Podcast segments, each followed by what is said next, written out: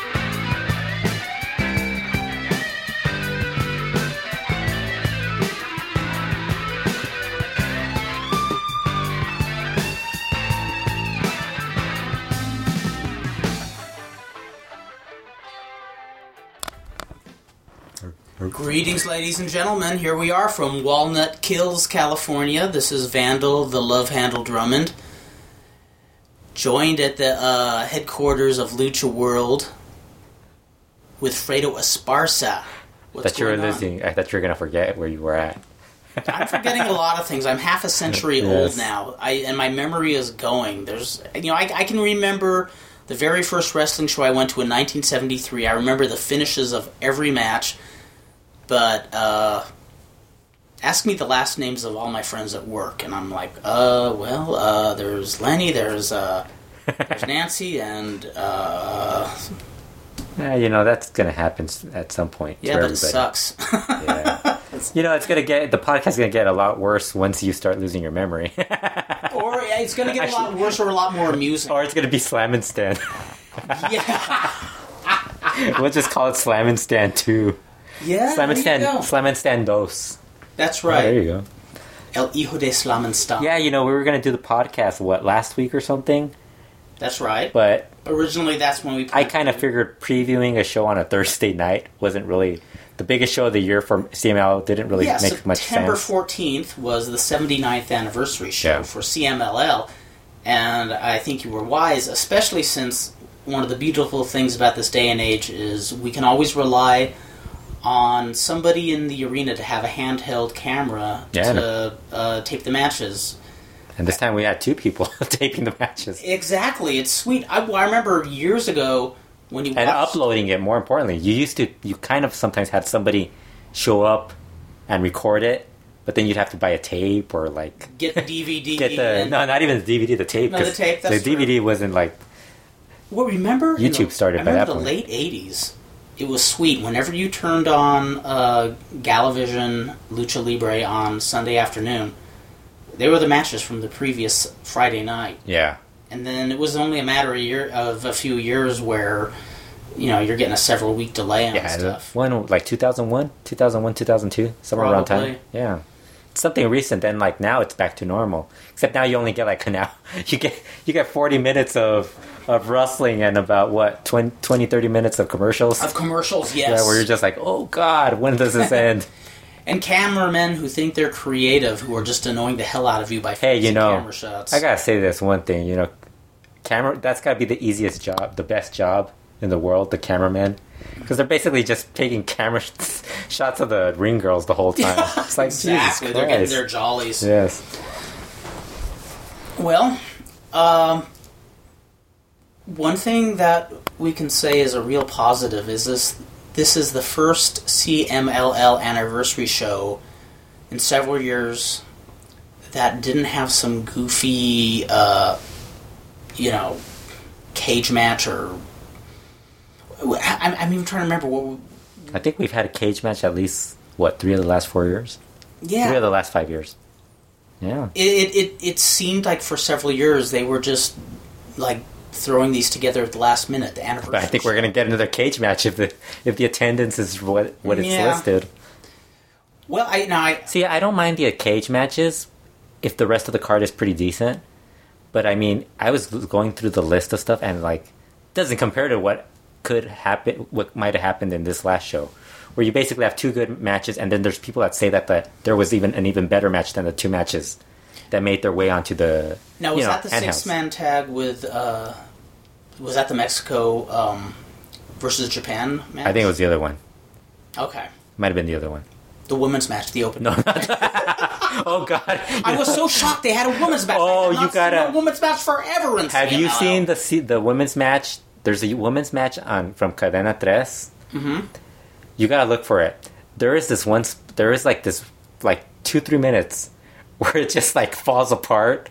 Luna Magica's supposed to go over the top rope. You know they take a bump and you're Yes. supposed to go over the top rope. Well, she can't go over the top rope.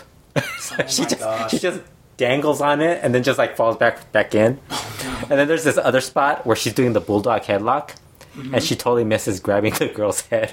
Oh my god. Oh, when we this was followed. This was followed by me watching a bunch of women's wrestling from Japan, which you know even even made it worse. It's like, oh god, Um, yeah, but like we said, there was a, a two fans who uh, taped the proceedings. The, the two main matches, which were the Mask versus Mask with um, Rey Cometa and Puma King, yeah, and the main event, Rush versus Terrible. And one thing I must say, I loved watching the handheld version. I think a little more. yeah, because you got a wider shot. Yeah, I love seeing that whole panoramic ring shot. I I loved, especially during the match uh, between Rey Cometa and Puma King, is they were doing these beautiful flying moves, Mm-hmm. and it's actually more fun to see the whole landscape while they're doing these. You know, you know me. I I bitch and moan about the fancy camera work or so-called fancy camera work Yeah. in CMLL you know, but more than that, you know, you have all these really close-up shots of all these beautiful flying moves, and it takes away from how cool they really look Yeah, because they see them from because they always end up like sometimes they'll like pan out to like a fan or something, and by the time they get back, the guy's already basically completing the move. Yes, which takes away from it. You know, Yes. it, it really does take us. It, they they can't grasp that we don't really have to take a take a get the camera. And every single show that CMLL does, they do that. They'll take a they'll they'll go to a cap, crowd shot immediately. You know, don't get me wrong. There's sometimes there's some good looking women in the in Yeah, attendance, exactly. which I mean, you know, you, it's fine to show, but I mean, you don't have to do it every like. It's like it's like you, they got like like some sort of disease or something where they're just like they can't stay in one yes, one yes. place. Well, well it, it also makes sense if there was a really cool spot or dramatic point in a match, and then you do a shot of a crowd of somebody reacting.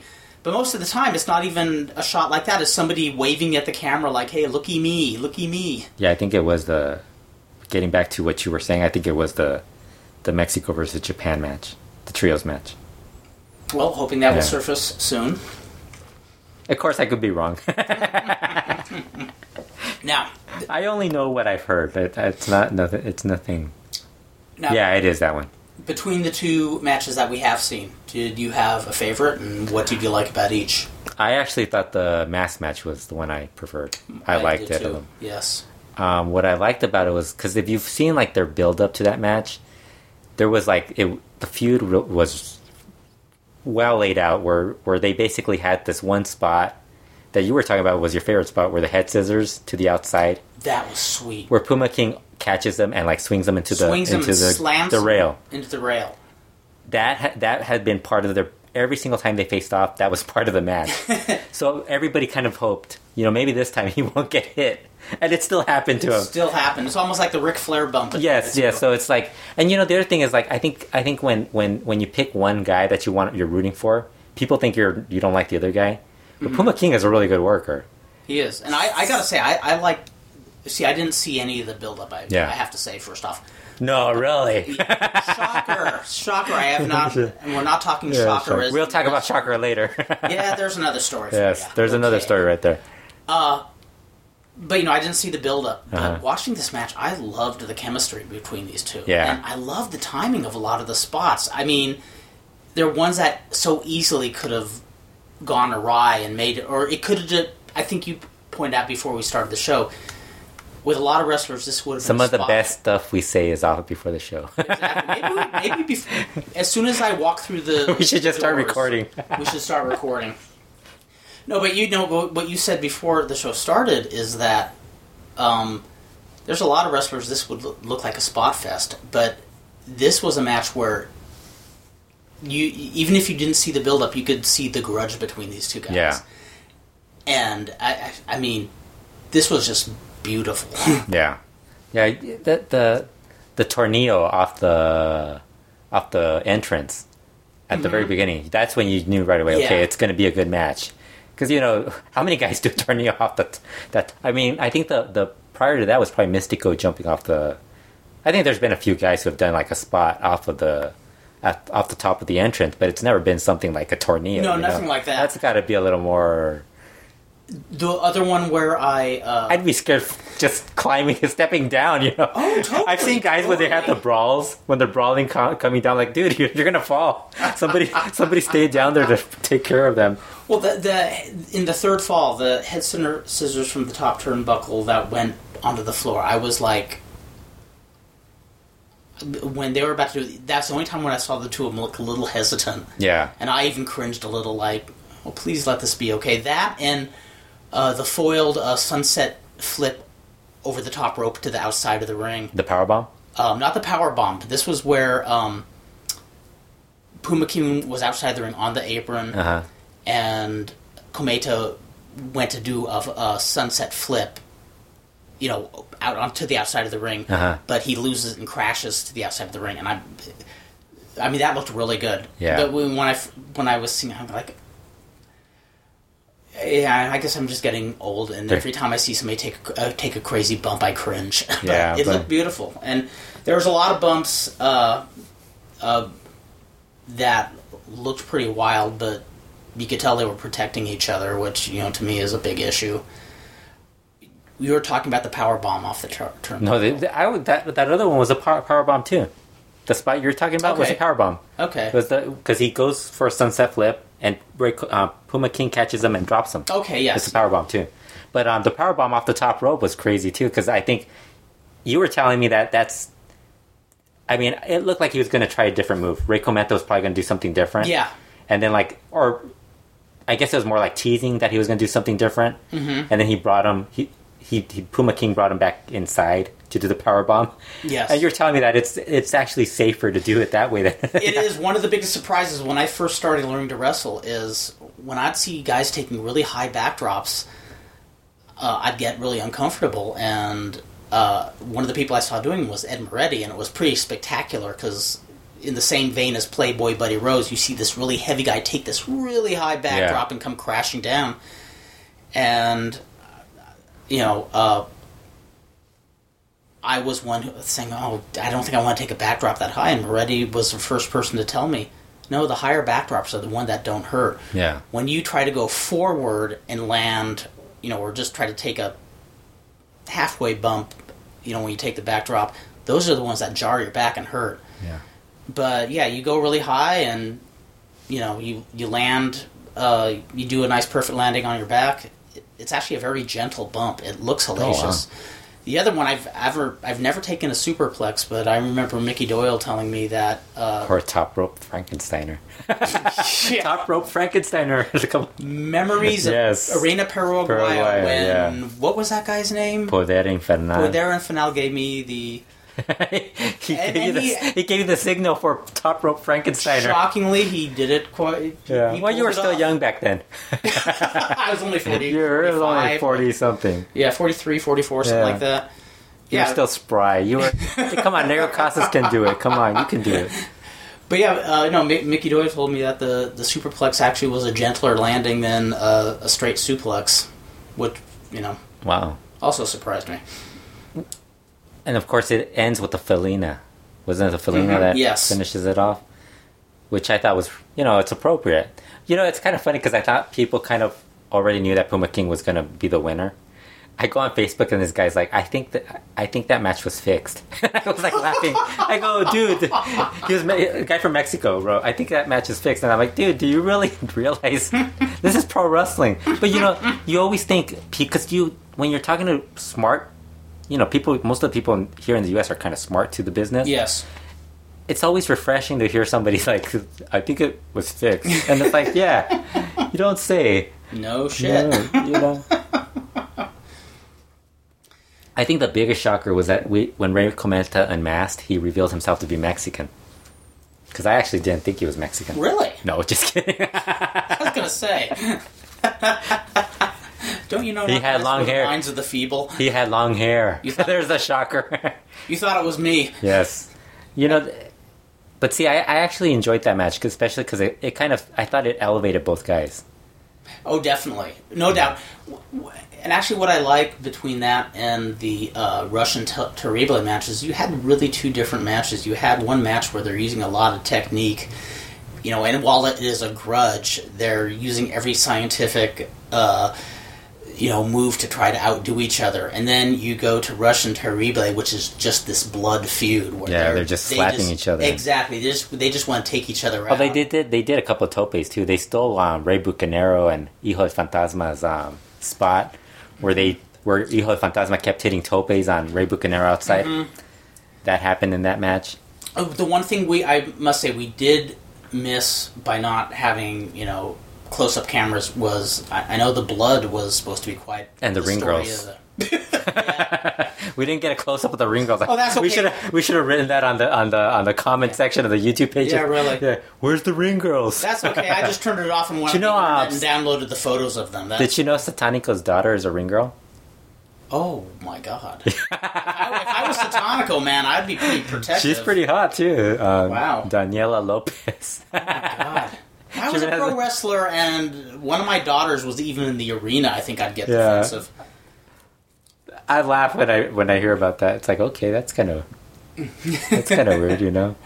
That is weird. Yeah.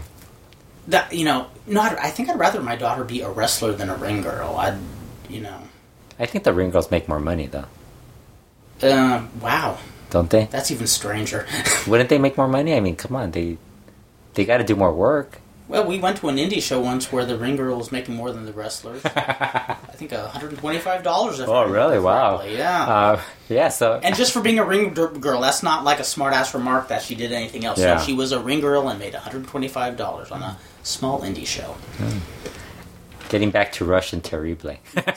yes i love how we stray yes. What else were we going to talk about that match? I actually thought it was really good. I enjoyed it a lot. I It- I am a huge huge Rush fan. Even when he was greener than he is now, I I was still a huge fan. He's not that green now.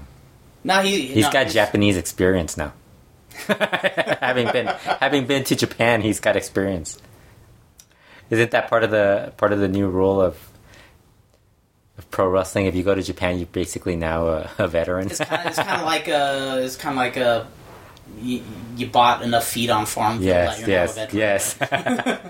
you're No, not. I, I, I I've been a huge Rush fan for a while. I mean, e- even when you know. Even when people were joking about how green he was and stuff like that, Yeah. the one thing I loved is I just, I, I just, he just has a natural feel for the audience. He's just got natural charisma as a heel, Yeah. like as a bat, like a like a jerk. You know, he's a jerk. He's kind of Exactly. comes off like a jerk, which And- is which is great. what's really cool about him is he's improved a lot. So he's some he's not one of these guys who, you know, it's not like an Ultimate Warrior thing where okay, I got the charisma. I'm Yeah, but gonna yeah, coast. can't do shit in the ring. This guy can actually do like he's he's actually doing stuff like he can brawl. He throws in a couple of like high flying moves every once in a while. Mm-hmm. You know, stuff like that, and he plays to the crowd great.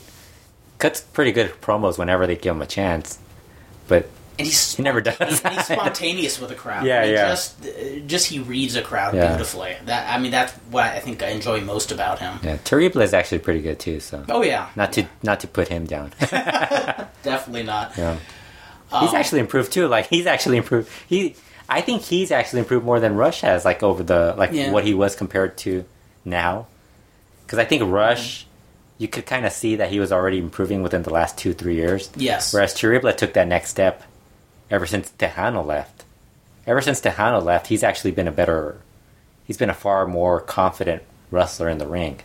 Oh, you, You well, could see it. You could see he's he's not dependent on Texano Jr. I was gonna say, is it a thing where now he gets to stand out? Yeah. Well, remember how when we were when uh, M.A.S. Uno passed away, we were talking about here was a guy who was an amazing worker, yet he was overshadowed just because the trio he was with were even more amazing, yeah, and he he was kind of in the shadows sometime. yeah, and I think that's what happened to Terrible because I mean he was good, but I think everybody was like Texano Jr. He's young. He Mm-hmm. he should be the world champion. We had seen him before as a, on his own, where he was actually really talented. Yes. And Terrible was, eh, you know, Terrible, he's he was all right. He was he's a good he's a good wrestler. He's all right. But now it's like, okay, now he's a heavyweight champion. He's he's got a little more. He's a good brawler. You know, he's he's, he's he looks be- he looks a lot better in the ring compared to what he looked like in the past. I agree, and that was a really good match. Yeah. real good blood feud. Um, you know, one of the funny things is showing how sometimes even my long term memory isn't the best. One of the things I was rolling my eyes at when I read the recap of the matches, you know, on uh, Oh, Steve Sims is gonna get upset. he wrote the right. recaps. We're calling you out, Steve Sims. No, Poor- no. poor Steve- before I Steve saw the match, when I saw the times, uh, you know, the the uh, time of the first two falls in each match, you knew like, that with Steve, right? There's, okay, hey, hey, the the first fall was, you know, it seems like a lot of the recent Apoistus matches, the first and second falls are like three to five minutes. You know, You know the thing, the, the thing. You know, I should. This is off topic, but the times. Mm-hmm. That's more of an American thing because a lot of the the guys from Mexico they don't really keep track. they of don't time. keep time on it. No, they don't keep track of time. Well, the funny thing I was saying, why do they do that these days? And then it dawned on me that wait a minute, 1987 when I saw the Hijo de Santo Negro Casas match, Negro Casas took the first fall in like record time. That's more of an Ultimo Guerrero thing now, though. The, Is the it short, really? the short fall thing? That's his Yeah. formula. That's his formula more. it's almost two formula. I mean, if I if I, because I, think the first fall was five minutes, second fall was like three minutes or something like that. yeah. and then the last fall was really long. I, I I have to admit, the first couple of minutes that I saw that match, I didn't think it was as good. When because I, I Of- read of the Rush a Rush the- Terrible, the uh-huh. Rush Terrible, I didn't think it compared to anything that Ray Comet and Puma King did. no, in fact, the first fall of the Rush Terrible match, the one thing I will say, that first fall, I thought it was great, like the the the the because they were really into it. Yeah. But it like I was like, yeah, you know, this is all right, you know, because they're because I was like they're going th- with the same formula that that they were doing with everything other every other two out of three and for some match. reason, that first fall, even though their work was good, it, it felt much different than the Cometa versus Puma King. It seemed almost like they're saying, "Okay, let's get this fall over with fast and go to the next yeah. one." Like, bam, bam, bam. Let's Then the third fall on. came and that was really good. That was beautiful. And that's the that's the one difference. Ultimo Guerrero sometimes they'll have like a third fall and it just it just it just falls flat. For some reason, Ultimo Guerrero. Well, I think it's the booking, Yeah. the having a little power kind of, or it's it's or it's just him, you know. Okay, now, now, now you know you know how I always how uh one one of, one of the strange things about me is uh things about me is uh on one hand you know I,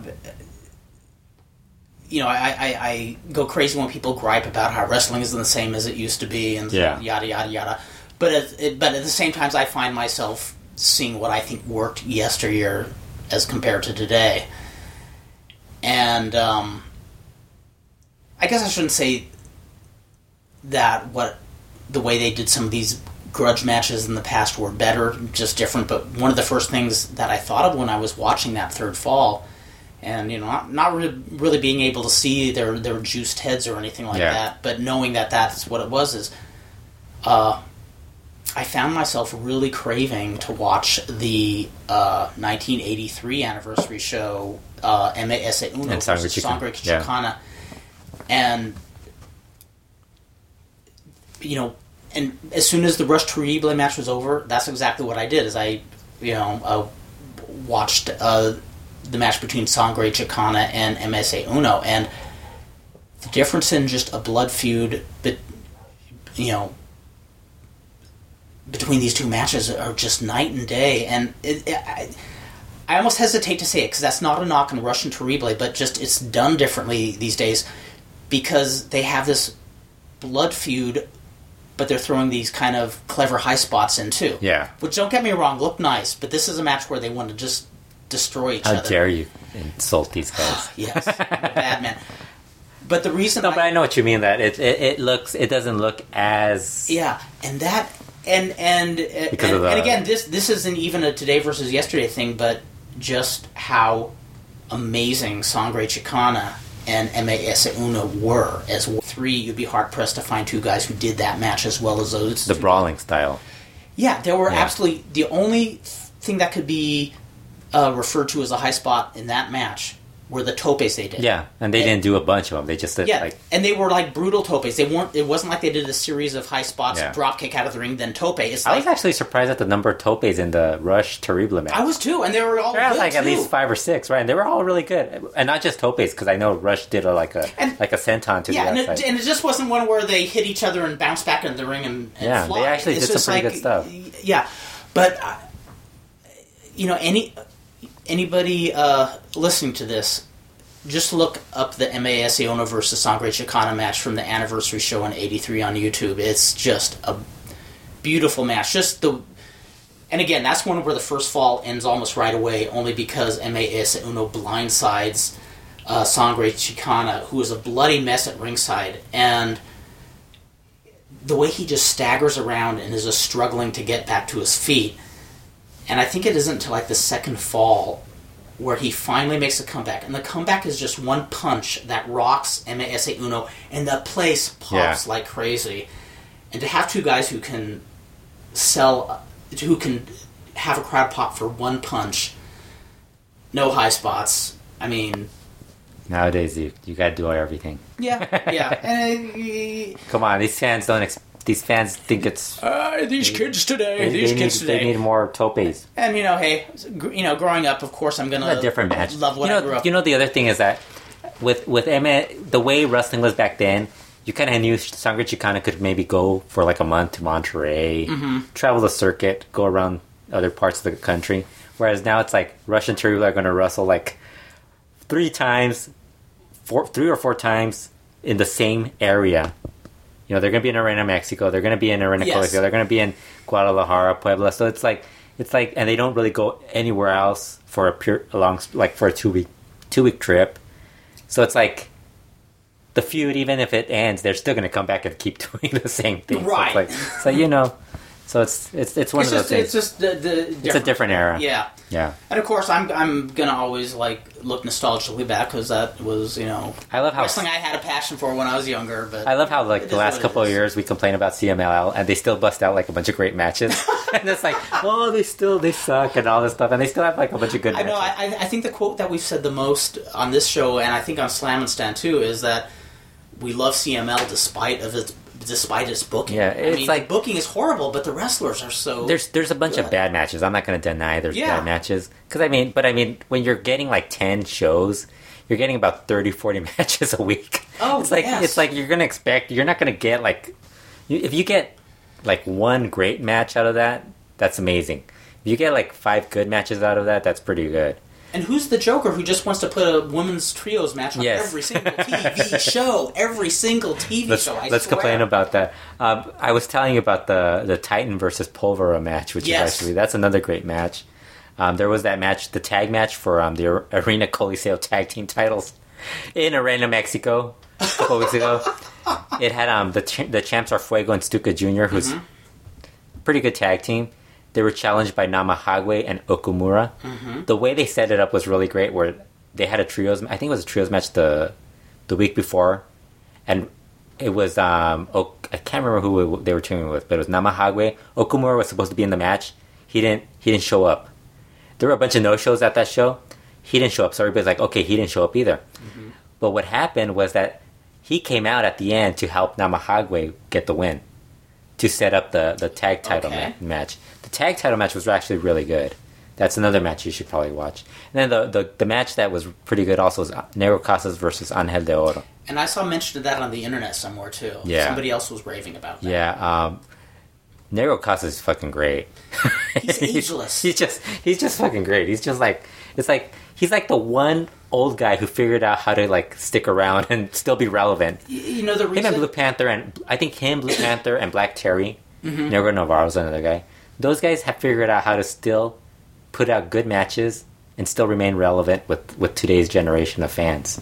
Yeah, they. I mean, they've they've got a formula that's beautiful, and Yeah. I, I think people could. I think anybody could learn from that. But Yeah. one, they don't base it on just bumping the hell out of each other all the time. Mm-hmm. I mean, uh, well, the reason Negro Casas is pretty much my all-time favorite wrestler is the very first time I saw him. What blew me away is I saw him taking these bumps that, as I was watching him, I'm saying those bumps look crazy, but I can tell he's knows what he's doing. You know, And he still takes that bu- those bumps every once in a while, but he just doesn't do it as often. You know, and plus he, they he times look, it. He they times look it. crazier than they are. And you know the funny Yeah. thing about Negro Casas is here's a guy who actually made his. I mean, he's in a promotion that's serious and stable. You know Mm-hmm. the the CMLL tradition, and he's one of the old guys who comes from that old guard of guys where they're going to be all serious and. Yes, You know, you expect them to be really serious, and what does he do? He comes out with a little, a little parrot, and Oh, they're- he's the class dancing. clown. He's dancing with them, And he's and it works. It yeah. works with him. It works with him. he's always been the class clown. Yeah, I so mean, it's like- I, I remember. I remember uh, one of the first years when I went to TJ. He he uh, uh, was wrestling Tornado Negro, and Tornado Negro beats him in the second fall. And he walks around with this pouty face like a two-year-old Yeah. child who just lost his lollipop.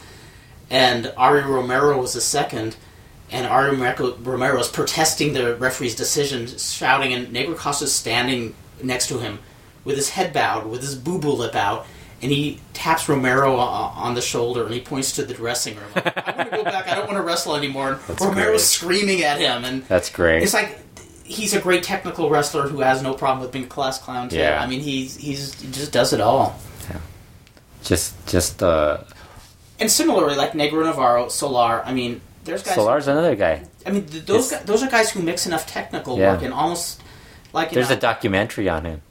He's going to be part of documentary and Really? yeah, on I think PBS. the one on the 28th. Yeah, the 28th. Okay, I want to see that. Yeah, there's a lot of documentaries going out right now. Well, what, what, the things about the Negro Navarros, the uh, Solars. He's actually in the documentary. I when think. you, He, I think he when you good. see these guys who do a lot of technical wrestling, it's beautiful to watch. It's great stuff. It gets over, and it doesn't tear apart the body. No, it doesn't. And you know the funny thing, I, I still love the Negro Navarro match where he wrestled Nicho, and Nicho brings in like weapons and stuff, and Negro Navarro just chokes him out. it's like Oh, that's it was like one of the from last year. That's actually one of the funnier. wasn't a very good match, but I mean, just the fact that he chokes him out was probably the funniest thing. And you know, Nicho's being, you know, he's he's a pro, so he he sells it like he's actually Kind of like the Raiders of the Lost Yeah. Ark when, when there's the swordsman flinging the sword at Indiana Jones. He pulls out yeah, his gun and yeah, yeah, that kind of like that, where it's like, and Navarro just chokes him out. It's like, okay, that's it. you know, we were talking about all these other anniversary shows. I think this one actually might be like one of. I think this one, once it actually we get more of it that airs, I think it'll end up being one of the better ones. Because I was going through the list of the last ten years of it, and it's like, fuck, some of these shows were horrible. Oh, there were some bad ones. There were some. like like there was some stuff where like I could barely like the, the, there was like the ca- the cage match the ones that were headlined by cage matches were really bad Yeah, and, and a lot of times it- it sounded like they were planning on doing something else at the main event, but at the last minute they're saying, "Oh well, let's just yeah the the let's blue just have a cage match." the Blue Panther Villano five one I actually do remember that because it actually had a CMLL versus TNA type of trios match at the bottom of it I feel silly because I actually um, you only got forgot that was. I remember that match well, but I forgot it was the anniversary show. Yeah. I, thought it was. there's actually there was actually like three or four different CMLL versus TNA it was like a big feud before they quit dealing with them Yes. And I, I think they probably told. I bet they told CMLL, "We want you guys to, to book Jeff Jarrett," and they were like, "Fuck no, Jeff Jarrett. We want you know that's the big difference between CMLL and AAA. AAA mm-hmm. will take practically anybody because they actually they kind of have an understanding what these because it's story. They're they're more story driven. yes, So they'll bring in Abyss, Jeff Jarrett, whereas CMLL wants their junior heavyweights, the lighter weight guys, to work with their lighter weight guys on their side. So it's like. well, I, I guess that's why I haven't watched much AAA. You know, it's not that I dislike AAA, but if I have so much time, I love my traditional I don't. lucha. You know the problem with right now with with lucha. Mm-hmm. There's so much of it. I don't. I, I don't think there's any. There's.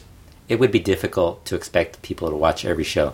Yeah, it's like the quandary that MMA is in If right if now. you're not the Cubs fan, Rob or myself, or Chris Zellner, or Doctor Lucha, You're really not watch. I don't think you're watching every show, or like, If it was, if it was, and I don't even think we watch every show. No, I think if it was a little over 20 years ago, I'd be in hog heaven. I'd be watching Lucha all the time. But Yeah. over the years, I've gotten some other interests, and so I have to kind of like, like porn. You're watching. oh, damn yes, yes. What's more beautiful than porn? It's that basketball you're watching now. you're watching a lot of basketball. You're watching a lot of sports like Bryan Alvarez. That's right, that's right. You know You're how gonna- much I love sports. You're gonna start comparing El Dandy's possibilities into the Hall of Fame, like right. like um, some like like some baseball player that you've only Oh like. yeah, you know, there's progress. I know who Kurt Yeah. Rambis is now. Kurt I mean, there you I- go. One year ago, I didn't. Yeah. But, um, but it, uh, now we heard different stories on what the attendance was. You heard different stories than I heard. Well, I know all I know is that they reported that was eight thousand five hundred plus like three thousand going in for free. And I heard I heard another source saying it was like twelve thousand to fourteen thousand.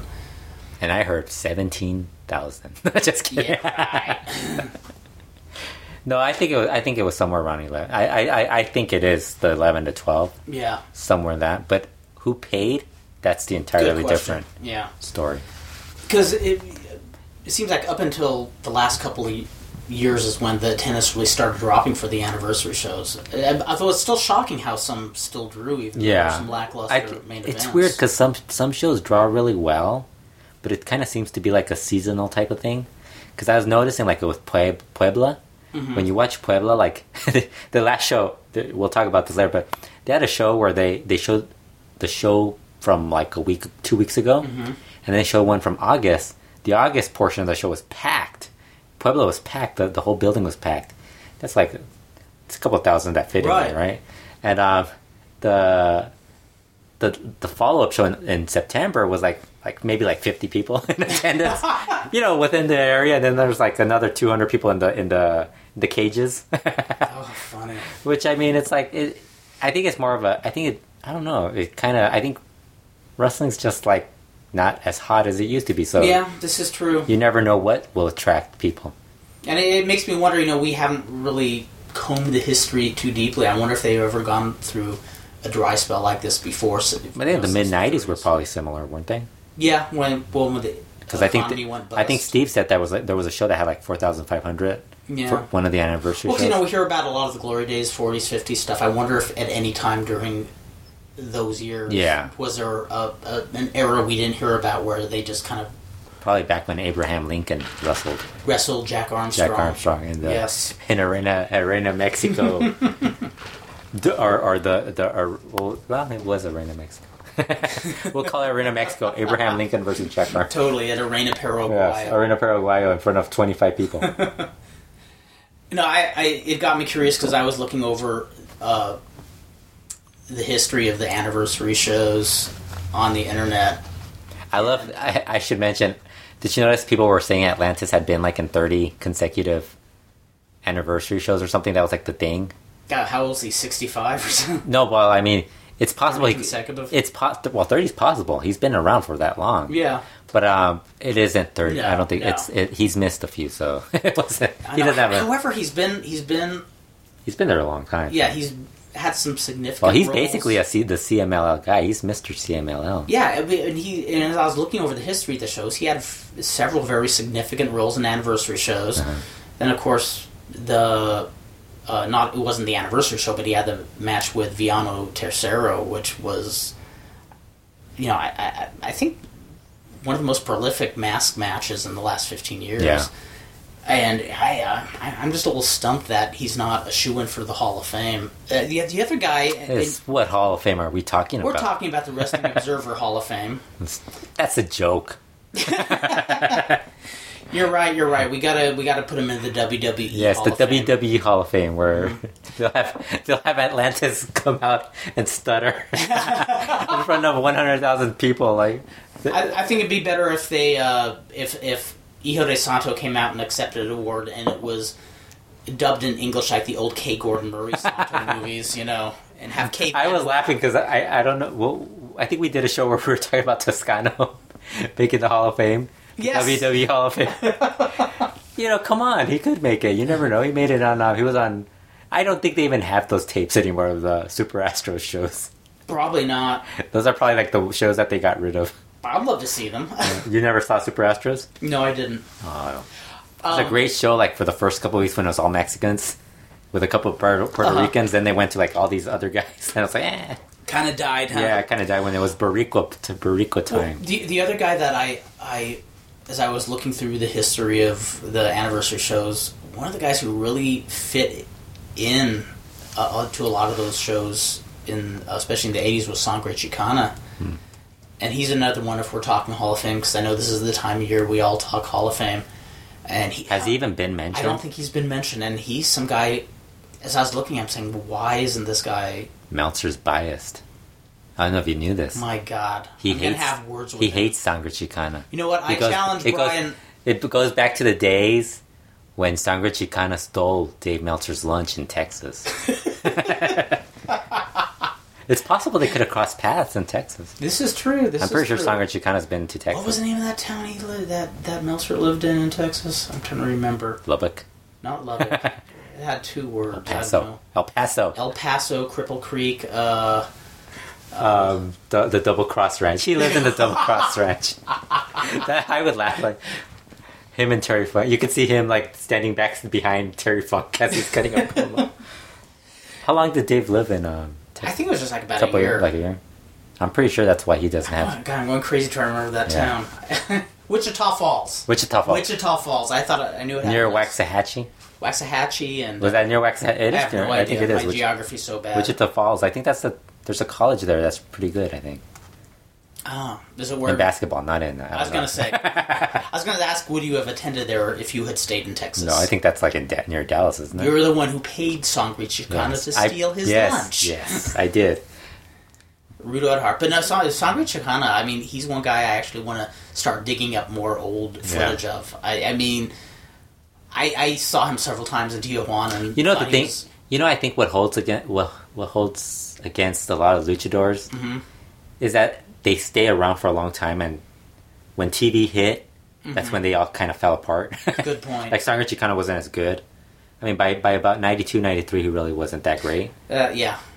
That was about the time when he was pretty much hit going towards the other side of not being as great. And then um, Cien Caras is the same. Yeah, very Uh, true. I think Dandy, what goes against Dan, El Dandy is um, the whole WCW thing. But I think that's going to change a bit because Mistico's not having he's, gonna he's not having a very good time with And that's, and WWE. that's, I think that's ridiculous to hold it against somebody who goes to a territory and they just Well, LA like. Park. I mean, LA Park. Yeah. I know when I wrote that, I wrote an article on um, the Observer like last year, Mhm. where I basically said I wouldn't have voted LA Park last year. Mhm. Completely changed. I would vote for him now Yeah, definitely. because he's really. I mean, his time in AAA has really been. He's pretty much owned that promotion. This is true. So it's that's different. But you were saying about Sangre Chicana and the anniversaries. he's somebody I just want to see more of. I mean, there there is significant footage of him on YouTube from the mid '80s when he Hmm. was still quite the worker. Um, I, you know, I, I know I sound like a broken record, but man, I know there's a lot of stuff out there that we just We gotta go. We gotta go to Mexico and hunt it down. That's right, but I know there's a lot of stuff from the '70s, '80s that just hasn't surfaced yet. The seventies. There's a guy who owns the footage. I was told this. hmm There's a guy that owns the footage, but he won't share it. Wow. You have to pay him, but he's not. He's not doing it. I don't remember his name, but So he- did, so he did he- the doc. th th there, there was like a like, a documentary or a special on Lucha. Mhm. A lot of footage came from him, Really? So he would sell it technically, or but he's asking for a lot of money for it. Wow. Okay, well, here's hoping I get independently wealthy because I know what I'd do with it. Yeah, um, it's it's one of those story. It's one of those trading things. I heard about it through Mm-hmm. a couple of different people, people that are that aren't in trading, and some people that are in, in Yeah. trading that have said that they know people who have footage that are waiting for somebody to pay it, and it's like, yeah, you know, you're not going to get any money now. it's it's true. like I hate to break. kind of like the Bill Watts that what was in the family, kind of like holding on to that stuff. yeah, really sell but it. see, I think they they were making money off of it. Yes. their problem was that they, they kept selling it at a at a high price, and that once the internet kind of once YouTube, DVD, download, torrents, Mhm. all this stuff came up, there was no there wasn't going to be more sales at 25 bucks a pop for a DVD, you know. This is true. You know, you're going to you're to lose all that era is gone, Yes, way gone, yeah. baby. It's it's I'm the only nut who would pay for something from Mexico. I think what they would have done, what they would, what they should have done is maybe done something where they, they would have lowered the price, or maybe even like done like documentary, shit, loan the mm-hmm. loan the footage for people to do the like a mid south history mid south or something. But I think WWE is going to do a better job with it anyway. probably because yeah. they have Jim Ross, Michael Hayes, yeah, um, Ted DiBiase, yeah, that's going to be so they're going to have enough people where they could talk about it. At some point, they're going to sell it. Mm-hmm. It's still it's still in the legal. If I were to win the lottery, which isn't going to happen because I don't play the lottery, yes. seriously, that's what I'd do. Is I'd be trying to hunt down, hunting down wrestling footage, which I know there's a lot of other eccentric people like me who would probably do the same thing if they. Uh, and then, Didn't have to worry about and then money. Elena would tell you you're crazy and kick you out of that. no, because we'd be filthy rich. Oh, that that's true. That's and true. You wouldn't have to worry. You would please. You would. You would let her do what she wanted to Yeah, do. exactly. She'd probably have she'd probably have something equally insane in her uh, life aside from just an insane husband. insane husband. Yes, yes. Um, but yeah, there, there's a there's a ton of stuff from Mexico I would love to see. If Yeah. I, uh, you know. Well, who knows? We can wish, we can dream. Occasionally, we find something like, I think it was about a year ago when a 1930s match from Greece featuring Jim Londos versus Kwariani. But it went on YouTube though.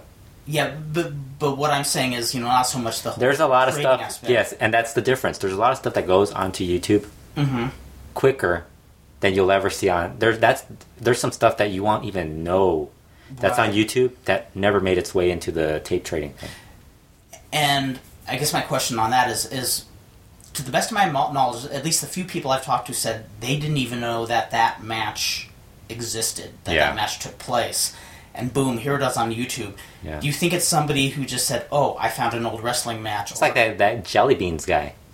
Remember, he doesn't trade, and he came out of yes. nowhere. He's gone now. I think he's gone. Isn't he gone? Is he gone? I haven't seen anything like uploaded by him. Well, I hope he didn't take his stuff down because for those of you out there who are wondering who Jelly Beans is, it's a local guy in Southern California who had a VCR when they were still kind Did of Did you actually talk to him or like somebody? No, just I could tell Oh. from the time he Yeah, taped yeah. stuff. It was when a number of people had VCRs. Because I know, were I know, I think Bix actually Bix or somebody he knows asked him if he would trade. That's right. I and remember. did, I don't yeah. know if it was Bix, but I remember somebody asking him, and he said, "I don't trade." Yeah, But um, he had a lot of stuff from like 1981 when a number of people had VCRs, but they were still quite a luxury. I mean, I remember if I got a tape, I would have to find a friend who had a VCR. yeah. Um, And nowadays everybody has like a computer, so Exactly, and I, I remember back then VCRs were going for like what five hundred bucks, Yeah. yeah. But uh, so this guy Jelly Beans taped a lot of Southern California stuff that nobody else had. nobody else had. He's the only person I know who had a match featuring the Monster uh, Yeah. versus Mario Valenzuela. So he still is around because you've actually posted that video a few times, and I haven't Yes, seen. I him, have. I haven't seen him update. Maybe it's because I have update to. I, I subscribe to so many YouTube channels. Right, right. it's like, it's like I, I, my one of the guys in Mexico. He does so many like updates that it's like fuck, dude. He he did one update like over a span of one week where he updated. He uploaded like 300 ma- uh, matches Mm-hmm. individually within a span of a week. I was like, holy shit, dude. Wow. Like, are you not gonna like do something else? I don't know how they do this stuff. I can't like I I've had people ask me to like do torrents and stuff like that. It's like yeah, I don't have Seriously, time. I'd have to be. Some, I don't have time to do. I'd have stuff. to be Like, somebody who didn't have to work. Yeah, you know, it's- if, it's to like- be able to do that kind there of stuff. there is a big difference between doing like a tape and a DVD. Like even doing DVD when you compare to tape, Mm-hmm. the great thing about tape was that you could put your tape two hours. You could go fucking go to the supermarket, come back, it'd still be recording, Yes. and and you'd be done. Mm-hmm. It'd take longer, but then you knew the people would actually wait. Nowadays, it's like fucking people want shit like right away. Oh, and everything's like real time. Yeah, so it's like it's like it's like, and then everything finishes so fast. So you're basically working faster now. It's like well, and people are it's people hard. are It's- it's- have such short attention spans. I'm Yeah. sure if they if they had a twenty match a twenty minute match on tape, they'd say, "Okay, how can I watch this in ten minutes?" You know, come on, I gotta get going. I gotta do something. They can fast forward through the thing too. Yeah, It's like, but one of the things Jelly Beans recorded in 1981 is uh, very few people know that there was actually local uh, uh, TV on Channel 18 here from the Olympic Auditorium that was taped uh, I believe it was every Friday. Oh wow. And what is great, you know, you've heard me endlessly talk about the local boys in the Hatco Plaza days, and uh, this TV show featured they, they featured stars from Mexico, but they also uh, featured a lot of our local boys. Uh, Falcon de Oro, Al Murieta, Loverboy, when they were young and in their prime. Wow. You know, uh, All these guys I saw at the show that looked. and the show actually that's something, that's something we haven't mentioned is uh, Yes. All these guys who look like they were like already basically. Oh, exactly. You know, uh, we we were part of a reunion show on August 26th in uh, Los Angeles, uh, a place called Las Chavas Cafe. Uh, it was a reunion show with all the old local boys and the present local boys too. Uh, it was one of the most enjoyable shows I've worked in years. I mean, one, it was fun just seeing all these guys from Hatco Plaza I used to watch, and a number of guys that I got to work with and haven't seen in many years. Uh, biggest disappointment was Al Murieta and Chical Rivera weren't able to make it, but Gory Chavez is one of the guys who was there, and he's one of the ones who it's really frustrating that when Hatco Plaza was in its glory days, none of those matches were videotaped. It's just that's Yeah. that was from like the mid '70s to See now compare that nowadays where like practically like there there are indie shows here that maybe ten people attend they're online. yeah, exactly. They're online. There's Yes. backward and in, in high qual in high definition. backyard matches on trampolines Yes. probably get more high uh, definition Yeah, too. but Gory Chavez was a guy who, un- unfortunately, I I don't think he ever made the TV when it aired in 1981. Uh, and I have some tape of jo- Gory Chavez in the early 90s, but by then he was older, he's heavier, and he had a lot of injuries. Yeah. And when you see him work, you could tell he was a well trained worker, but he just couldn't Go. do what he did. And when I saw him in 1981, at, when I went to my first Hatco Plaza show, you know, I see this kind of, uh, you know, kind of pudgy guy get in the ring. I'm saying, oh, this guy's going to be great. And this guy was just a, just a flawless worker, just just something to behold. You know, he didn't look like a wrestler at all. He, he, he you know, he looked kind of like a, a pudgy kid. Yeah. But this guy moved like a dancer. I mean, and his high spots were flawless. And so, yeah, you know, I wish the VCR thing happened about 10 years earlier. I always laugh because I, I, I think we all try to figure out when the VCR era started. It's like because there's some stuff that pops up and you're like, when did this first? When, when was the first VCR? It's like, yeah, that Yeah, had to I'm be like in sure about- 74, 75, wasn't it? I remember, like in 1973, um, uh, our local library had a VCR, Yeah. and it was the Wonder Instrument. And I remember the first thing I asked my mom, I wonder if they'll tape wrestling. and my, one of my brothers overheard and said, They would not tape that trash. Look, they have Masterpiece Theater. They have. You think they're going to tape wrestling? and then um, it seems like when you get tapes, usually they're not the best quality because they're taped off, you know, just straight antenna TV, not cable. Yeah.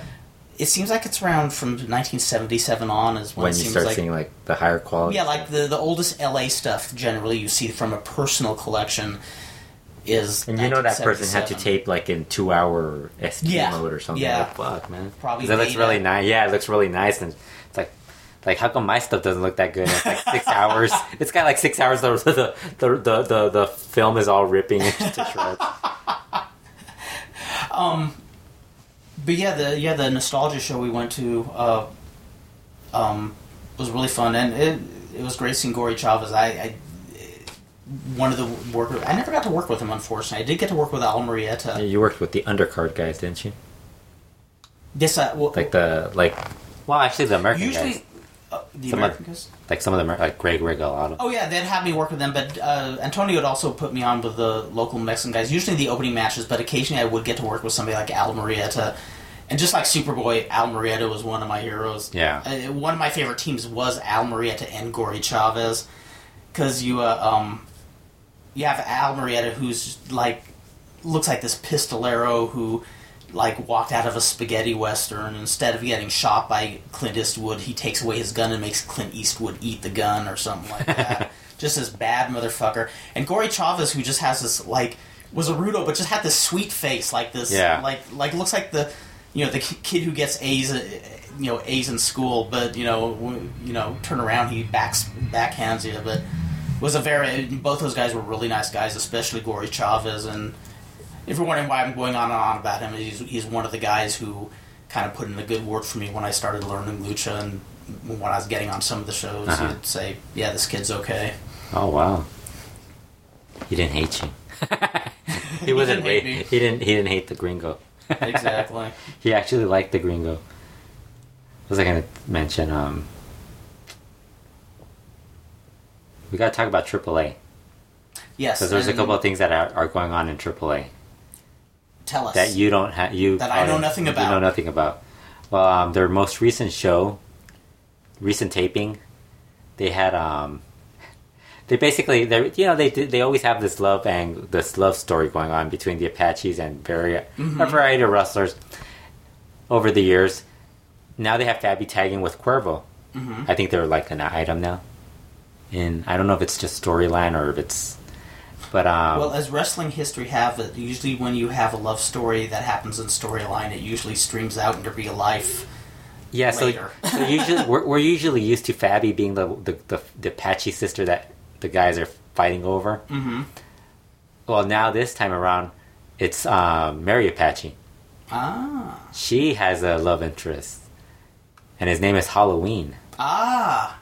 Halloween um, at the show brought flowers for her during one of their matches. It was I think it was Gran Apache and Mari versus Fabi and Cuervo. Mm-hmm.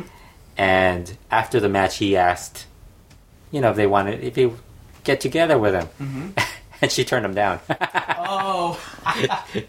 she turned him down, which made the, the, the there's a pic. There's if you go on my Facebook, the cover photo of it yes. is uh, Halloween like crying.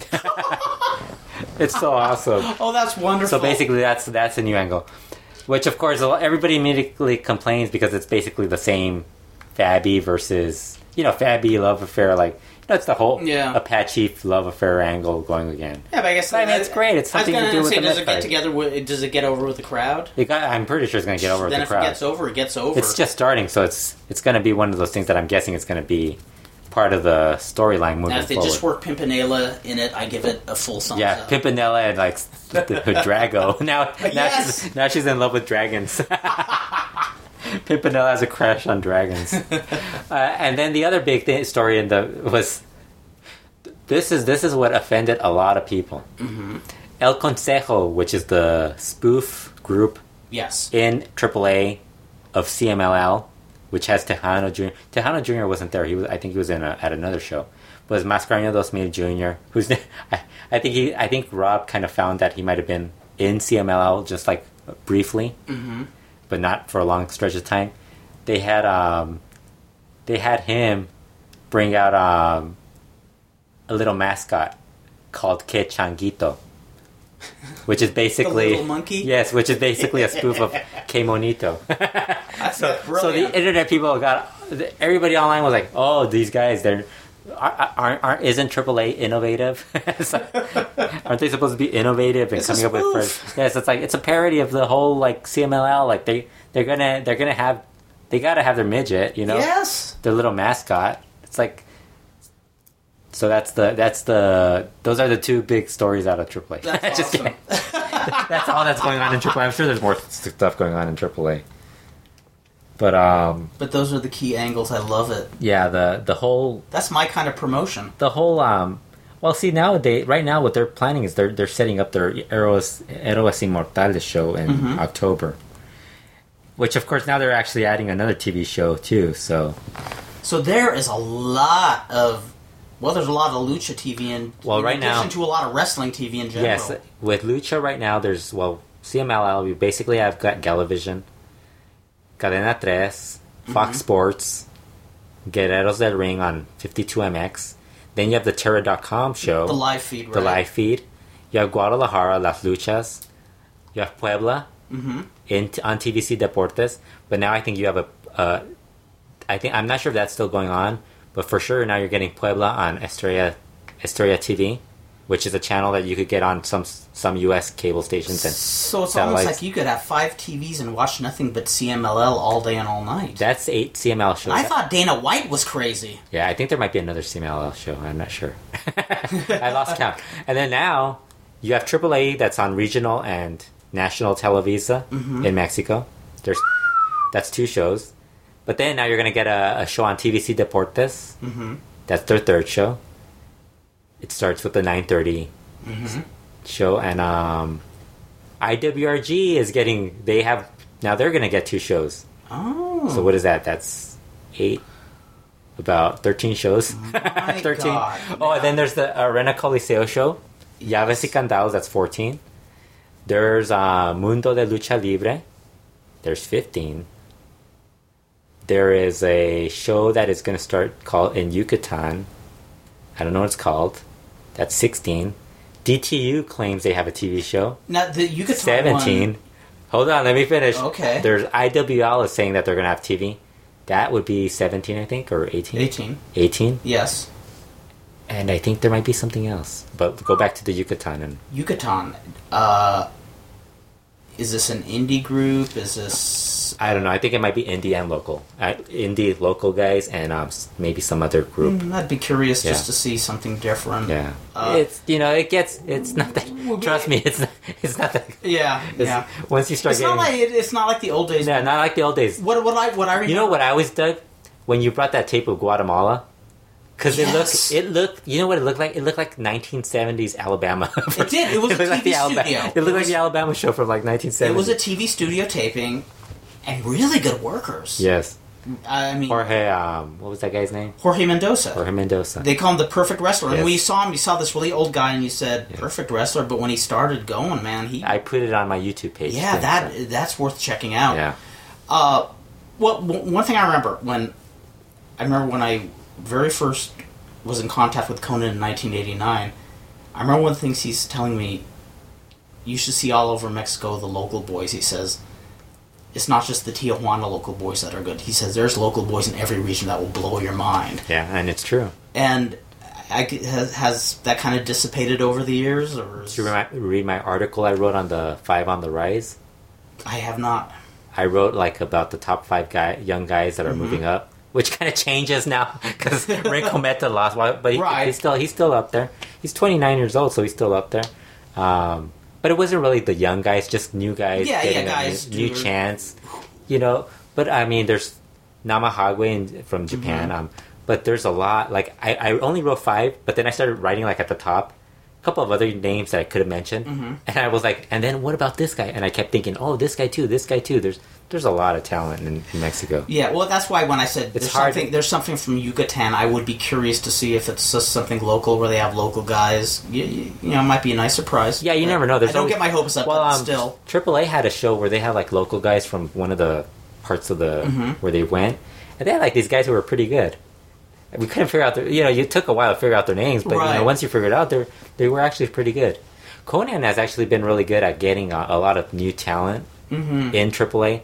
And you know, it's kind of funny because I know when he first got there, Mm-hmm. he was like he was he didn't like the workers that were there, and he was talking about how he wanted to bring in better talent, and his idea of better talent was U.S. indie guys, Yes, which was like the wrong way to go with it. exactly. And now he's like bringing in like a lot of the lucha guys That's cool. that he's seen that like they're pretty good. He he act, they actually scouted guys in um, Canada, Oh, did and they they found this guy who does like these this this big chubby dude Mm-hmm. Who does a lot of good spots. Oh, cool. So it should be they're doing a lot more now. That's cool. I know I've said this before, but you know, AAA is something I've neglected, and uh, among other things. among other. well, here's the thing. I'll, you know, you know, what I get on. Did you watch WWE? Oh, that's another thing. You know what? I. DVR'd it because a friend of mine at work on Mon- on Tuesday said, "Did you see WWE?" And I said, and I said, "No, but I saw some dumbass infomercial for Subway that featured wrestlers on it." Yeah. He didn't tell you anything about it. No, he told me about the Sin Cara Yes. match, and he was like, and he's a guy who usually comes in and says, "Eh, it's just Raw, same old thing." Yeah. Uh, uh, a friend of mine, Umberto, and then but he said he told me you have to see the uh, the tag match, and so Forget about the tag match. Really? You Really? got to hear JBL. You have to hear JBL. oh, talk about the CMLL. about- he, he told me about that too. Great. It was so fucking because everybody immediately starts like, oh my god, how did how you know people start? You go on Twitter and people are just, Yeah. oh, how does this guy not tell the difference between CML and AAA? And then they're like, well, he's in WWE, would expect. No, JBL. JBL's been around the block. You know, he's not a guy who's just been in WWE. He's a guy who's traveled Yeah. Mexico, Japan, all these other places. He knows the difference between CML and AAA. Right, right. And it's like, but I, I was laughing because the way he said it when people were because he said it on the pay per view, Mm-hmm. and the way he was saying it, it kind of sounded like. Did it stop recording? No, it's good. Oh, it, it, sounded like it sounded like he was like totally wrong, like it was like a, like he totally fucked up or something.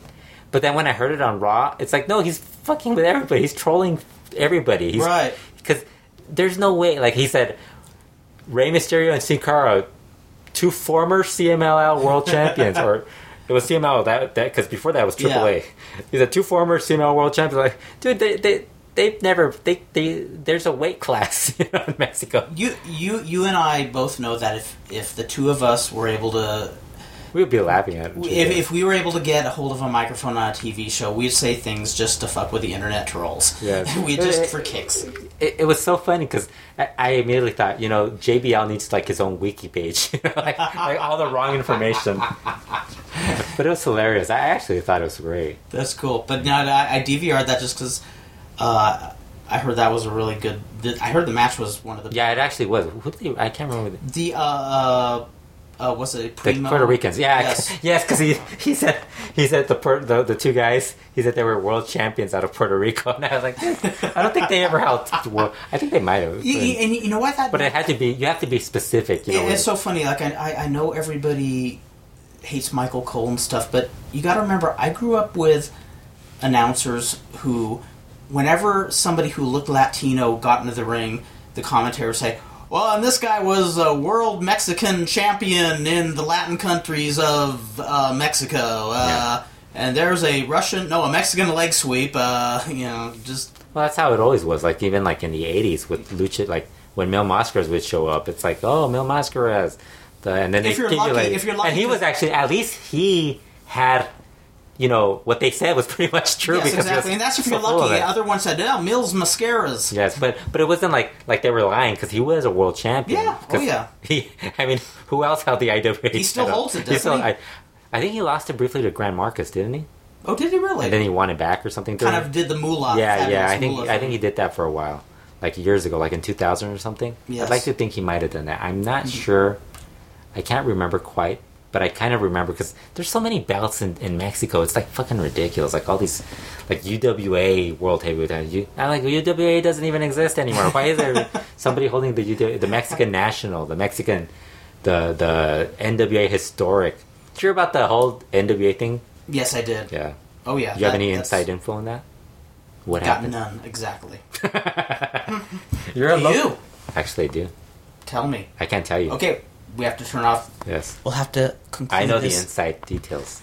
but we're not going to tell anybody. Actually, I don't. I don't really Uh, know. Neither do I. I just know. I just know that. I just know what uh, Dave Marquez and um, who was the other person? Oh, Gabe. Gabe. Uh, Yeah, that's Gabe that, Ramirez. uh, that's been mentioned. a fascinating story. E- Even though NWA wasn't wasn't isn't what it was, the whole I hope it they just just. goes to show the I just wrestling I business. just- the just wrestling hope- business never changes. I just hope they. that way. I just hope they didn't lose sleep over it. I mean, because I mean, I understand when you're under the banner, you Mm-hmm. have to be like, "Oh, yes, it's the NWA. It's the greatest and all that stuff." But I mean, the NWA wasn't that great. Like, But we we've known a number of different people who've promoted indie shows, and it, there's a lot of shows that nobody should lose sleep over, but they do. yeah, You know, they get. I don't know. It's, maybe it's just the creative process. You get wrapped up in it, and the I- politics. even if I wrote on Twitter, why didn't they just name it NWA Historic from Hollywood? I got a better. I got a better idea with it being the wrestling business. It would be called the NWA Histrionic title. Yeah. You know. God. Um, what? Well, that's another thing with Mexico is they've always been big on different weight class titles, but it, it- somehow it seemed to really mean something years ago, and now it's just like they're they're handed out like candy. There's so many of them. It's like just CMLL alone, they have so many belts. Mm-hmm. It's like even like the like the women have like three belts or something. Like I don't. Do they even have a tag team title? In I think they might actually. They- I don't they- even know. they It's should like, they should have it be where the wrestler who doesn't have the belt is the one who's who's actually the hmm. star because he's, I can only imagine how the fuck is Blue Panther working for them. Remember? I mean, he told me. He, so all these guys have belts. What's That's right, He's we- probably like the one guy. He's probably the one guy at the booking meetings, like suggesting. He's you know, rolling we- his Yeah, he's probably like, man, maybe we should get rid of some of these belts. They That's right. For shit." what we're talking about is about eight years ago, Fredo and I went to a show in City of Industry that uh, where Blue Panther and uh, Dos Caras For wrestling, were which wrestling is a great each other. match. It was great a match. great match, wonderful match. Yeah. Um, and you know, uh, we're talking to Blue Panther. Rather, Fredo's talking to Blue Panther because I don't speak Spanish. Yeah. But uh, all the local wrestlers are walking into the dressing room, and almost all of them have belts over their shoulders. Yeah. and Blue Panther asks Fredo, "Does everybody have a belt here? like, Yeah. what the hell?" Yeah. He seems so baffled. That's still the, like.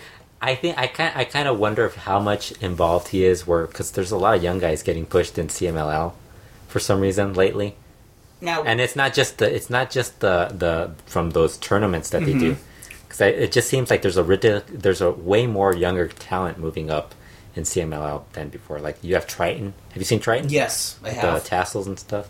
That guy's awesome. He's another guy. Ever since he like, he's been on a roll. He hasn't missed a spot like in a while. He hasn't like he's he's another guy. Missed new Mystical, but I think that was going to happen no matter what. Mm-hmm. Um, Um, now the new Mistico. Well, what's your take on him at this point? Have you- sucks. No, just kidding. no, he's all right. I mean, Uh, he screws up every once in a while, but I mean. It's not. It, I, I wasn't really expecting a Mistico to be the level the other Mistico. Mm-hmm. right. So it's As- like as was I. anybody who would have taken a spot because I mean the guys that they were mentioning as taking a spot wasn't going to be anything that I mean it, they could have put like Titan or or, or Triton on in that mask Mm-hmm. and I don't think they would have succeeded because it's like you're replacing somebody who's basically one of the all time names in for that promotion. Yeah, it'd be like it'd be like well like like Konnan was talking about with um John Cena. Mm-hmm. Like if he leaves. He's gonna have to change his name, which I, of course, I said John C. Note. it's like, but it, you know, you're not gonna have like John another John Cena show up. Like, oh, let's just bring in another guy and call him John Cena. Oh, They want to know the difference. Well, I remember when Hulk Hogan was first getting the big WWF push. You know, you heard a lot of people uh, naively saying, "Well, if Hulk Hogan left, who would they get to replace him? Who would look like him?" Who-" Yeah, so it's like, you know, it, it doesn't work that yeah, way. It so it's like that. That's yeah, he wears a mask, but there's still it's still like the other Mistico had a little more charisma to him. right. and he was he was well more po- more polished than than this guy because Mm-hmm. this guy's only 19 years old so it's like yeah you know if you look at him now Sin Cara you're like oh how did Yeah, it's it's frustrating because I remember just how great he was at Mistico, and you know, I, I'll never forget his brief run as a heel in CMLL. Yeah. He was he was a brilliant heel. you know That's saying I, I'm not saying that lightly. I'm saying what a great. he might have been was. better as a heel than, I think he I think he should have stayed a heel. I don't know why. I don't know if he pulled the They plug, sh- if they pulled the plug, but he should have stayed heel. He was awesome. I look at I look at him in WWE and it's like you're just You want to it- scream? It's it's kind of funny because when we were talking about Dandy, how how everybody says that, but even Dandy, like WCW gave him like WCW gave their guys at least a chance to like at least look good in the ring, you know? Yeah, Like, yeah. like, you you never complained about nobody ever complained how bad the guy looked in the ring.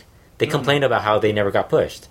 oh yeah, I mean you, you'd see you. I, remember You don't hear that about Sin Cara. Nobody says Yeah. Sin Cara. Why aren't they pushing him? They're always saying like, "Whoa, this guy sucks." Yeah, But look who he's wrestling against. He's really Exactly. like Ted DiBiase Jr. probably, or Jinder Mahal or some shit like that.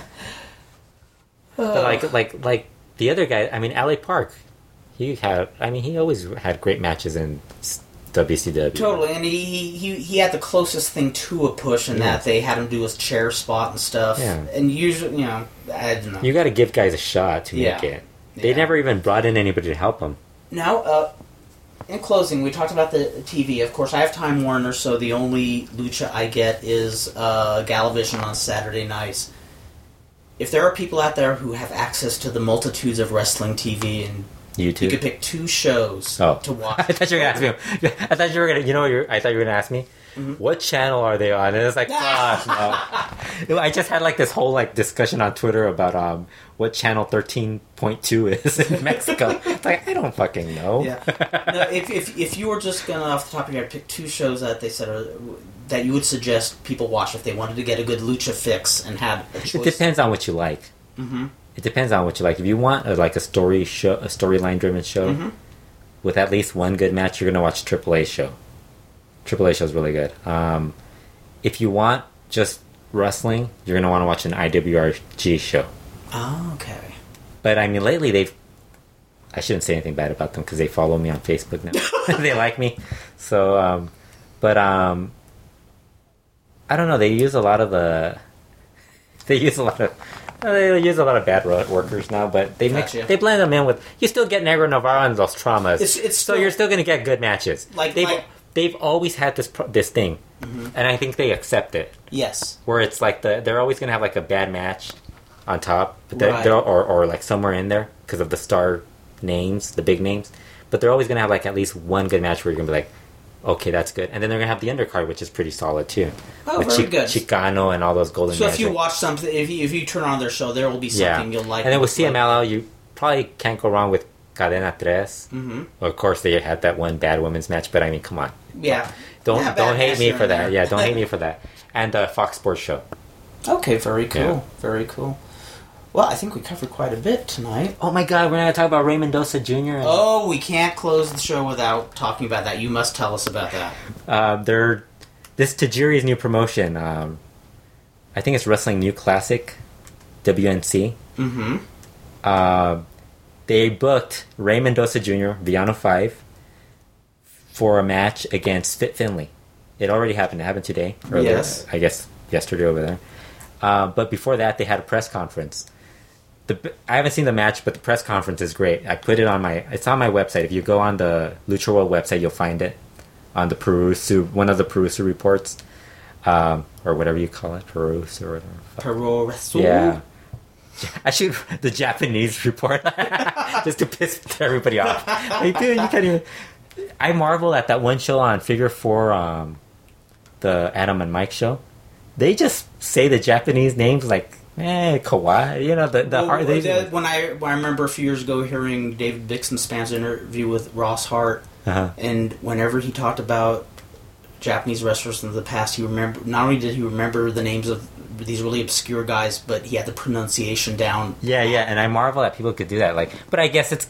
I mean, hey, I, I, I can say the Spanish name, so Yeah. What more do you want? But um, on the on there, there's a video of um the press conference. It's just like a two three minute video clip, and Tajiri's sitting very uncomfortably in between between them, and um, Finlay, Finlay's gonna start the, the the press conference talking. He puts down the microphone and just stares, and just like gives you know gives this big old sigh of really like. And, and, and Ray Mendoza Jr. is on the other side, kind of smiling. you know, he's, he's one of those. He's he. I, you've seen him without the mask. He's a very like jovial. Oh yeah, yeah. Well, he has his he has He, has the his- scars and shit, but and he has his father's smile. yeah. So he's he's very smile. He's a very happy guy. yes. So um, oh, watch it. Oh, it ended. It ended as as. no, we're good. We're Uh, good. he um it's funny finlay's just finlay ends up like he starts with the you know who i am and ray mendoza's like yes i know who you are. You're you're finlay. Like, like i think he thinks it's like a conversation like Right. like like finlay's cutting a promo and ray mendoza's like yeah i know who you are. You're, you're finlay. Remember we went in wcw or something and, and he's like, you know who I am. He's like, and, and so they, they do this whole thing where where where they're talking about going back and forth about Ray Mendoza's like, you know who I am. it's like it's like yes, I know. Who, I'm pretty sure maybe Finlay doesn't even know who he is. and um, I, he's probably like, yeah, you were in that garbage. Remember that trash? The garbage, Yeah, the uh, garbage tournament that the- Finlay won and got hurt in. Yeah, yeah. The, I think two. I think even Villano Five might have been one of the guys who got hurt in that, wasn't he? Uh, yeah. Somebody, one of the Mexicans got hurt, and um, Silver King was the one. Silver King. I think, was the Okay. And uh, so then they get up to like do the pose like in in like MMA and boxing. like the stare down. yeah, the stare down. Yeah. And and and, and Finlay's like, "Do you know I'm the best in the world?" and Ray Mendoza Jr. is like, "No." I'm the best in the world, but like with that smile and like I thought, the, I thought I just thought the back and forth between them was great. I'm pretty sure. I mean, Ray Mendoza Jr. is actually not that bad. You know, he could have his moments where he's like the shittiest worker, but he's. I think he's all right. But he can still turn it on when Yeah, he he can needs still to. do it. That's awesome. I think it depends on what you like in like I say, it depends on what you like in wrestling. apples and oranges, Yeah. and you know. If you hate Ray Mendoza, you're gonna hate him in this. Yeah, match. exactly. And the the older get older I get, the more open minded I am to. There is things, so many know. lucha guys going to Japan now. A lot of Mexicans going to Japan now. Well, it, it's like there's such a Japan lucha connection. Ever, I mean, Well, that's why I'm there's, covering there's- it now. There's been a number of you know, going going way back when there be wrestlers from There was a- Mexico going to like Japan. You know, whether it's Canek or Perro Aguayo, but it seemed like around 1990 when uh, the UWF promotion. At Yeah, least in it- my eyes, that's when the whole Lucha Japan Yeah, 'cause it kind- connection it kind of- really started. it kind of it kind of became um and then like in around 2000 or 2000 like later in like in the 2000s you didn't really see a lot of the back and forth with japan and mexico mm-hmm. you'd see it with new japan and and and and cmll and maybe some other places but it wasn't it like now it's like like like yeah ricky marvin's been there for the, like the longest Yeah. time super crazy's there now Ray Mendoza just went. The CML AAA con- CMLL New Japan connection Yes. has like Mascara Dorada and Averno and Felino are over there right now. Um, Solar's son is over there. Oh, very cool. I think Pantera's Son was there for a while too. Um, who else is over there? There's been like a dark. Sarah Stock is over there right now. Dark Angel. she, she she's still getting. She's still. W- Well, CML stopped. That's another big story that was going on. CML kept booking, um, kept um, plugging her as being on shows, Oh, and she wasn't going to be there. So people started saying, "Hey, you know, she's not going to be there." So they started asking like R- Apollo Dantes and all these, Uh-huh. all these people like, "Is she going to be there?" And and finally they would be like, "No, she's not going to be there. It's going to be somebody else." uh-huh.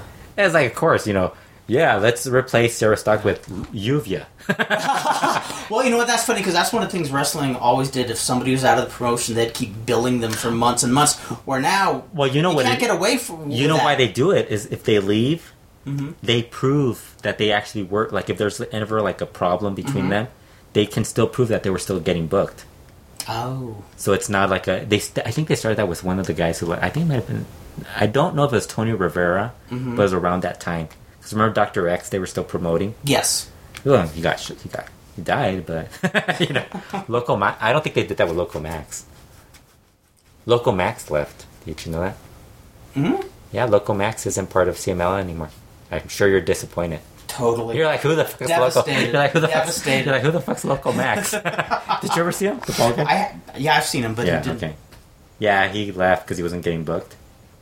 I'm surprised more guys haven't left because I mean, there's so many guys in in CMLL that it's like you kind of think at some point there's going to be less work for them. Yeah. Well, I mean, how is it though? I, I mean, with a lot of guys, are they generally getting good bookings, or is it uneven, or you know? It's hard to figure out. Yeah. I think I would actually have to like take notes, like number crunch. I think that's something Cubs fan. One of these days, we'll have a special Lucha World episode. It's going to be the notes episode, where both of us take notes, and we're going to compress everything into a thirty-minute show, Yes. and it, and it's going to blow some people's minds, but it won't blow anybody's mind as much as it blows our minds. I think it would be hilarious. Like, and I've tried like taking notes. Like when I do the Lucha World 100, Mhm. so difficult to just to keep track of all that stuff. It's like if it's if I if, if Chris Zellner and um, Cubs Mhm. fan weren't weren't around and Rob doing all this other stuff, I don't think anybody like one person couldn't do it. I, yeah. Well, you know, it's funny. I have to take notes when I watch. If I'm going to talk about a match, Yeah. I find I have to take notes nowadays. Where there'll, there'll be matches I remember from the early '80s that I kind of would just watch and remember, but for some reason, I guess I guess because I watch enough stuff that how are you going to remember it all? yeah, And It's like- my short-term memory as I get older. Well, anyway, this has been a fun episode. and finally, cool. Bi- Kurt's thoughts on Big Daddy. Begrudgingly, Big- I think he should be in. oh my goodness, Yeah, Brian Brown, Kurt Alvarez, Kurt Alvarez. I Alvarez, have not heard that. traitor. I have not heard that podcast yet. You've turned and your I back. say it, but you know what? I I I voted. I didn't vote him in just because I think there were ten people. Well, you know what thing Yeah. is, you you really haven't seen him. I've seen him Oh, you've you you because I actually mean on YouTube, the world of sports stuff is all available. and you've now. actually done some research on him, like yeah. Oh yeah. Well, I uh, how I mean, Something I- something I've let me ask you, Mhm. how much do you have to be like as far as knowing about something to actually vote for it, like in the for the Hall of Fame? Like how how into it do you have to be? Like, because I mean, some people are voting for Lucha, who I don't think really follow Lucha. Well, people- I, I I will be so okay. One, if Dr. Wagner Senior does not make it into the Hall of Fame, I question who is representing Mexico. Who Yeah. are the voters represent? Because Because sixty percent, sixty percent. He should automatically be in. It shouldn't be. It, That should be that should be you, Tanae. It should not even be up for Lucha. vote. That should be like there's like ten people, like eight of you or nine of you. Maybe one of you or two of you forgot, or had him like as your 11th Yeah, person. but but if, if I found out he got what thirty percent of the ballot, I'd crawl. I would cry fraud and say, who are the goons who Yeah. didn't vote for? Anybody who understands lucha, knows lucha history, knows how significant Doctor Wagner was. We're talking about, you know, you, you talk about him, uh, Angel Blanco, El Solitario. Yeah. I mean, El Solitario. A lot of his elevation was with the help of Angel Blanco and Doctor yeah, Wagner the whole feud. a lot of key matches he was involved in. I so I you know I I honestly I'd love to say I know exactly how the Hall of Fame works, but I don't quite understand it. I don't think my vote for Big Daddy should count. I know some about British wrestling. Okay, this is how nerdy a fan I was when I was in my teens. I actually subscribed to Ring Sport magazine from Oh, England. really? Yes. So you actually should actually vote for British wrestling. Yeah, and it's not that there's much depth in those magazines, but I mean, I remember reading Just because you, I'm like, yo, you subscribe. Oh, you should. I subscribe to PWI. Well, the, the article, the articles were I should, all. I should vote for Georgia Wrestling because I or, or people from other parts because I, I subscribe to PWI. Yeah, well, for- well, but but Ring Sport magazine, the articles were like half a page long. I mean, I mean, the pro wrestling, the Bill Apter magazines looked like War and Peace in length compared to Ring Sport, Oh, but okay. still, I read about Dynamite Kid when he was like a skinny little thing, Yeah. and you know, Big Daddy, and I remember even then looking at Big Daddy saying, "This guy's like it," but um, uh. I mean, he was way over, and of course, his family owned the promotion, so that had a lot to do with it. But still, Oh. You can own the promotion and try to push somebody to the stars. if they don't have that sort Yeah. of something, they don't. I mean, there's it. proof with um Gula, Gulas. Exactly, Yeah, exactly. George Gulas, the territory. Jarrett. the, Jeff yeah, wasn't really the big draw. exactly. And with George Gulas, the territory died because he was so convinced his son was the champ. yeah, Um, but I have a, I have a friend who actually lived for England in for three or four years. Uh, I think he was like, I think he's like preteen or something like that. And he's somebody who watches who's watched a lot of wrestling and really appreciates like the great workers, uh, especially during the WCW period with Chris Jericho, Eddie Guerrero, and uh, but he just without shame said, "I love Big Daddy." and Loch Ness. Loch- Was that Giant no, no, Haystack? he's, that was Giant Haystack. That was Giant Yeah, Haystacks. okay. Yes. Well, but no, he when he lived in England, he said his favorite thing in wrestling was Big Daddy, and he acknowledged he wasn't a great wrestler, but he said he just absolutely loved him, and he wasn't the only one. I mean, the general. I, I know Here's the my wrestlers all hated him. Yeah. Wrestling Observer, Observer Hall of Famer, Mm-hmm. Cat Weasel. Yes, Would he be in? I'd vote him in. Nobody else No. would, but I would. You're gonna write him in Cat Weasel. you should write it in, like, with pen Cat Weasel. He's in the Vandal Drummond Hall Yeah. of Fame. He's in the Incredibly Strange Hall of Fame. Cat Weasel was based off. You know, Okay. I was looking for um, Cat Weasel, and there's this guy who has two DVDs, two disc set of Cat Weasel. I was like, holy shit! No way! Yeah, I I want it. I want Yeah, I was it. laughing. He's No, a- it's funny because he was he was based on a character in a science fiction series in the 1970s Oh, really? about a guy named Catweasel who travels, uh, who's from like five centuries ago and accidentally travels through time into the modern day and befriends.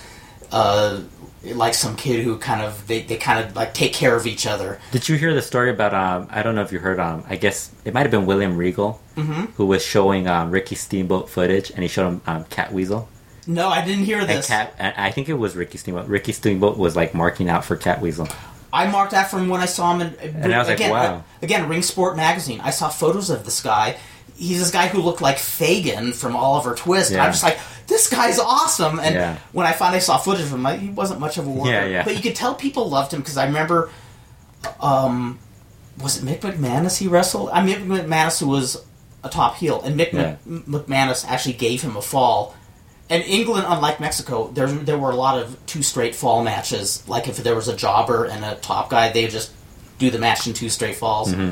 But you know, so, so I, I I guess people were pretty fond of him. Um, in fact, I remember reading a book on British wrestling about 10, 12 years ago, where it's all the old timers Ooh, look at you reading a book on British He's wrestling. British. I felt, I felt quite refined when I read it. But no, one I can't remember which wrestler it was, but one of the older wrestlers was was saying, "Oh, we're getting older and it's sad." And he just mentioned, "Well, Cat, Cat, Cat Weasel passed away recently." He just sounded really sad that Cat Weasel was Oh, gone. wow. So he wasn't like a top worker, but it sounds like everybody was very, was had a great affection for him. Yeah. He's he he was one. The, he's he stands out. Like I think that Yes. it's it's one of those things where somebody has a cool gimmick. He's gonna stand out compared to like somebody who's in. And you know me, as much as I love great workers, pro wrestling is about ambience for me. And I mean, Titanes en El Ring, Argentina, that's some of my favorite stuff. And none of us based on work rate. I mean, so Cat Weasel, yeah, he's Yeah. in my Hall of Fame.